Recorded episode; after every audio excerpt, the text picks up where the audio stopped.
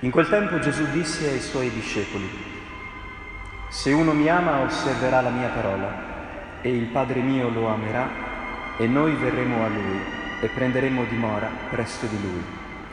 Chi non mi ama non osserva le mie parole e la parola che voi ascoltate non è mia, ma del Padre che mi ha mandato. Vi ho detto queste cose mentre sono ancora presso di voi, ma il Paraclito, lo Spirito Santo che il Padre manderà nel mio nome, lui vi insegnerà ogni cosa e vi ricorderà tutto ciò che io vi ho detto. Vi lascio la pace, vi do la mia pace. Non come la dà il mondo, io la do a voi. Non sia turbato il vostro cuore e non abbia timore. Avete udito che vi ho detto, vado e tornerò da voi. Se mi amaste, vi rallegrereste che io vado al Padre, perché il Padre è più grande di me. Ve l'ho detto ora, prima che avvenga, perché quando avverrà, voi crediate. Parola del Signore.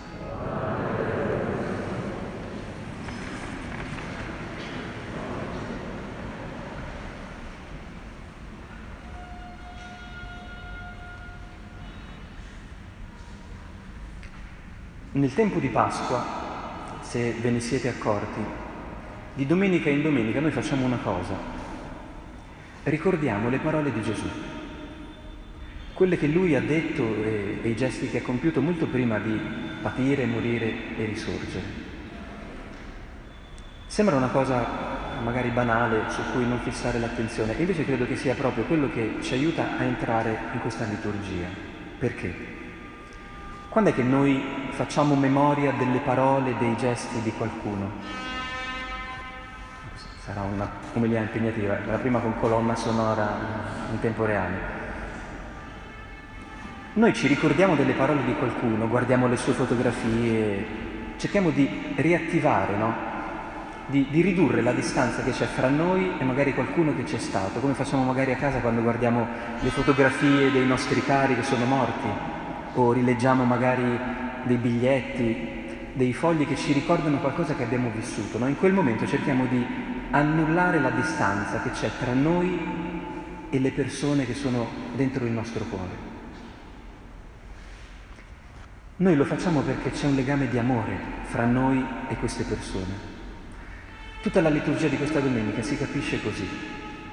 La Chiesa nel tempo di Pasqua fa memoria delle parole del Signore perché perché lo ama, perché si è sentita amata da lui. Ricordare qualcuno, leggere i suoi scritti, le sue parole, ricordare le sue gesta, significa assaporare di domenica in domenica il bene, la bellezza che noi abbiamo visto in quella persona. E mentre la assaporiamo è come se fosse viva questa cosa, è come se fosse attuale, per il solo fatto che la stiamo ricordando. Ora, quando lo facciamo tra di noi esseri umani, questa cosa arriva fino a un certo punto. Quando lo facciamo con Dio, avviene una cosa straordinaria, lo dice Gesù nel Vangelo.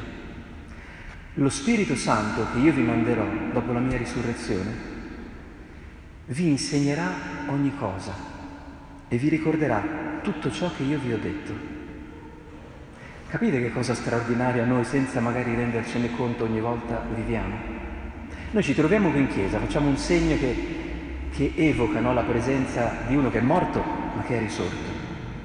E il suo spirito, il suo alito, la presenza di amore che è dentro di lui, quello che chiamiamo lo Spirito Santo, misteriosamente ci insegna, ci fa ricordare non tanto quello che Gesù ha detto perché basta un foglietto per ricordarlo, ma ci fa ricordare il senso delle parole di Gesù,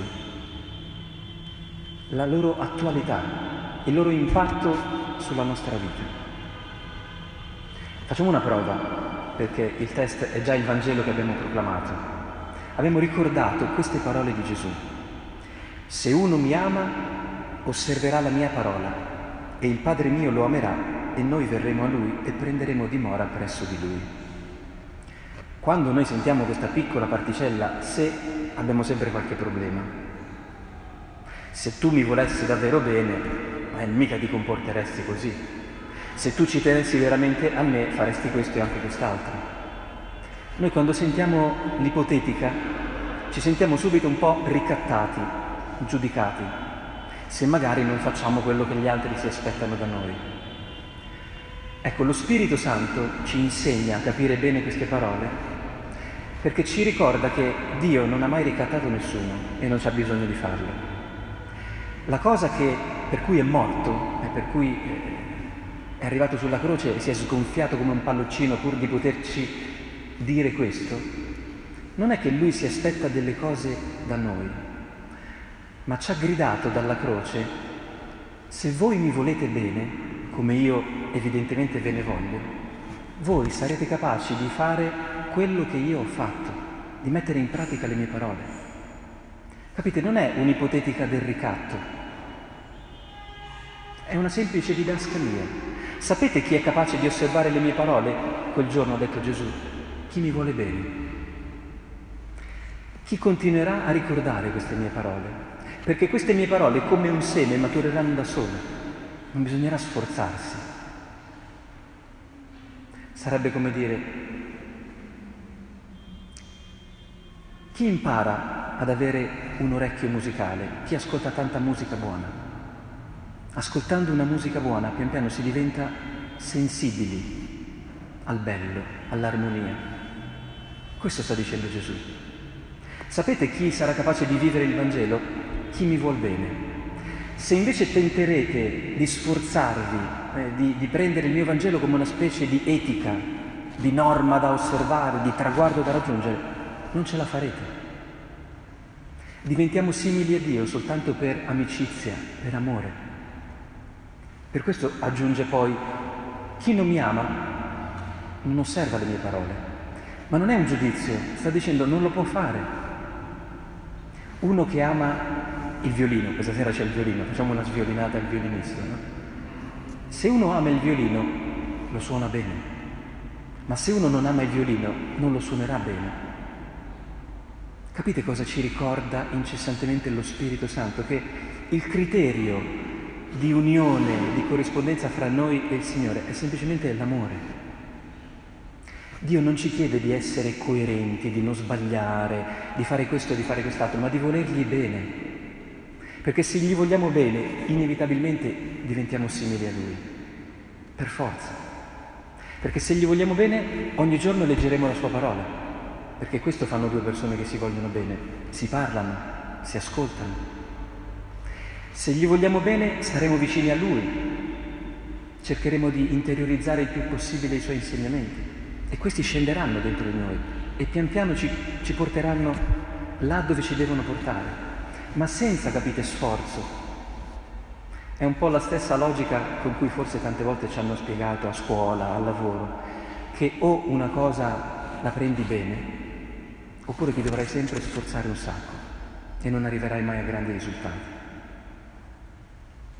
non c'è alcun ricatto, è semplicemente la più grande libertà che un Dio possa dare alle sue creature.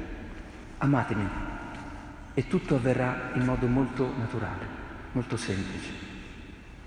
Infatti le conseguenze di questa condizione sono bellissime. Gesù dice, se uno mi ama, il Padre mio lo amerà e noi prenderemo dimora presso di lui. Vedete quello che si aspetta Dio da noi, non che facciamo delle cose sensazionali, ma che gli facciamo spazio, che ci lasciamo amare. Questa, guardate, è la cosa più difficile della vita cristiana. Stare davanti a Dio con le tasche vuote e prenderci le sue carezze. È difficilissimo, perché noi vorremmo sempre pagarlo un po' l'amore. Eh, noi vorremmo sempre dire ho fatto questo, ho fatto quest'altro. E invece la grande gioia davanti a Dio, quella che ci ricorda lo Spirito, è che noi davanti a Lui possiamo andare come siamo. Quando abbiamo fatto qualcosa di bello, con le tasche piene, quando non abbiamo niente, così come siamo. Persino peccatori possiamo andare davanti a Dio. E Lui è obbligato ad amarci, a usarci misericordia. L'ha promesso sulla croce. Non può cacciarci via, qualsiasi cosa abbiamo fatto. Questo è quello che fa lo Spirito ed è quello che i primi cristiani avevano capito molto bene. Nella prima lettura c'è questa prima grande discussione dentro la Chiesa. C'era il problema no, delle leggi di Israele, della circoncisione e di altre ritualità. I primi cristiani si sono chiesti, Ma dobbiamo imporlo anche agli altri, a quelli che stanno venendo alla fede e non fanno parte di Israele? E c'erano alcuni che dicevano di sì.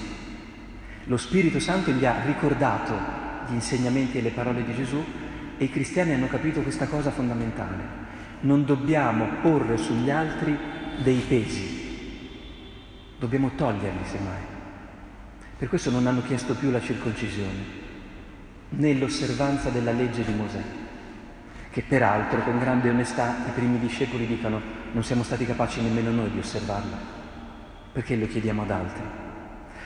Questa è un'altra cosa molto bella che lo Spirito ci ricorda dell'amore di Gesù, del suo stile. Noi cristiani dovremmo avere un'unica preoccupazione, se abbiamo capito l'inizio di questo Vangelo, guardare gli altri, guardare la realtà cercando di togliere, se possiamo, qualche peso dalle loro spalle. Questa è la più grande evangelizzazione che possiamo fare rendere la vita degli altri un po' meno pesante. Perché l'amore, hanno capito i primi cristiani, è una specie di macchia che si dilata. Questa è la grazia. La grazia non, non crea differenze tra noi e gli altri, le annulla. Fa un po' paura, eh? perché allora vuol dire che siamo tutti uguali, che siamo tutti sulla stessa barca. Ma non è proprio quello che questo tempo difficile ci ha ricordato con, con forza, con intensità. Siamo tutti molto più simili, molto più prossimi di quello che pensavamo. Si potrebbe morire tutti domani. E dove stanno le differenze fra di noi? C'è un'ultima immagine che possiamo guardare. Nel libro dell'Apocalisse si dice che un giorno, quando vivremo tutti nel regno, non ci sarà più il Tempio, non bisognerà più andare in chiesa, ma non ci sarà più nemmeno la luce del sole e neanche quella della luna. Perché? Perché saremo finalmente diventati tutti luminosi da dentro. Avremo interiorizzato il bene che Dio vuole per noi così tanto che saremo ciascuno una sorgente d'amore. Pensate che bella immagine. Saremo diventati dimora di Dio, questo è quello che lo Spirito Santo ci grida, ci sussurra continuamente. Tu sei la dimora di Dio.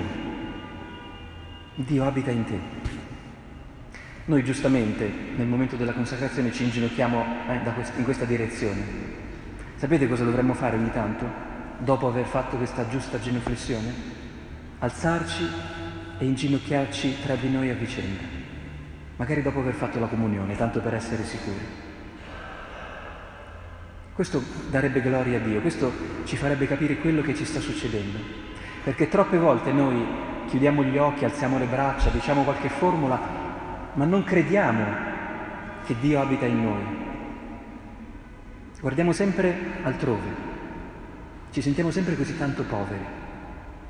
Invece quello che lo Spirito Santo ci aiuta a ricordare è che Dio ha fatto una scelta, mettere la sua dimora in ciascuno di noi. Nel battesimo siamo diventati il Tempio dello Spirito, la casa di Dio. Siamo diventati cristiani, membra del corpo di Cristo, a prescindere da quello che riusciremo a fare o non fare. È una scelta di Dio, non nostra. Non voi avete scelto me, io ho scelto voi. Questo fa lo Spirito continuamente quando noi ricordiamo le parole del Vangelo non ci cambia magari la vita, ma ci fa credere che è vero quello che Gesù ha detto e ha fatto. E quindi è vero quello che ci sta accadendo, anche se tante volte quando ci guardiamo allo specchio o ci confrontiamo con gli altri ci sembra di essere semplicemente dei monolocali, un po' disordinati, a volte anche un po' sfitti. Invece veniamo a messa proprio per tornare a casa Sarebbe bello se tornassimo tutte le domeniche a casa così, suonando un po' il clacson, gridando fuori dal finestrino, perché? Perché la vittoria di Cristo è anche la nostra vittoria. Abbiamo vinto la più grande paura, quella di valere poco, quella di non meritare l'amore, che invece è gratuito, è condiviso ed è offerto a noi e a tutti.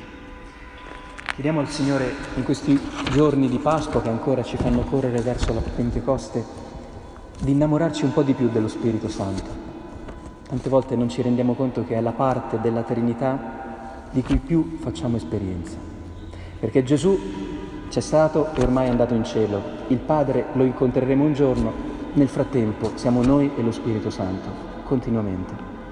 E dovremmo diventare più grati e più familiari a questa presenza reale di Dio in noi, che ci asciuga le lacrime, che ci dà speranza, che ci rimette sempre in cammino.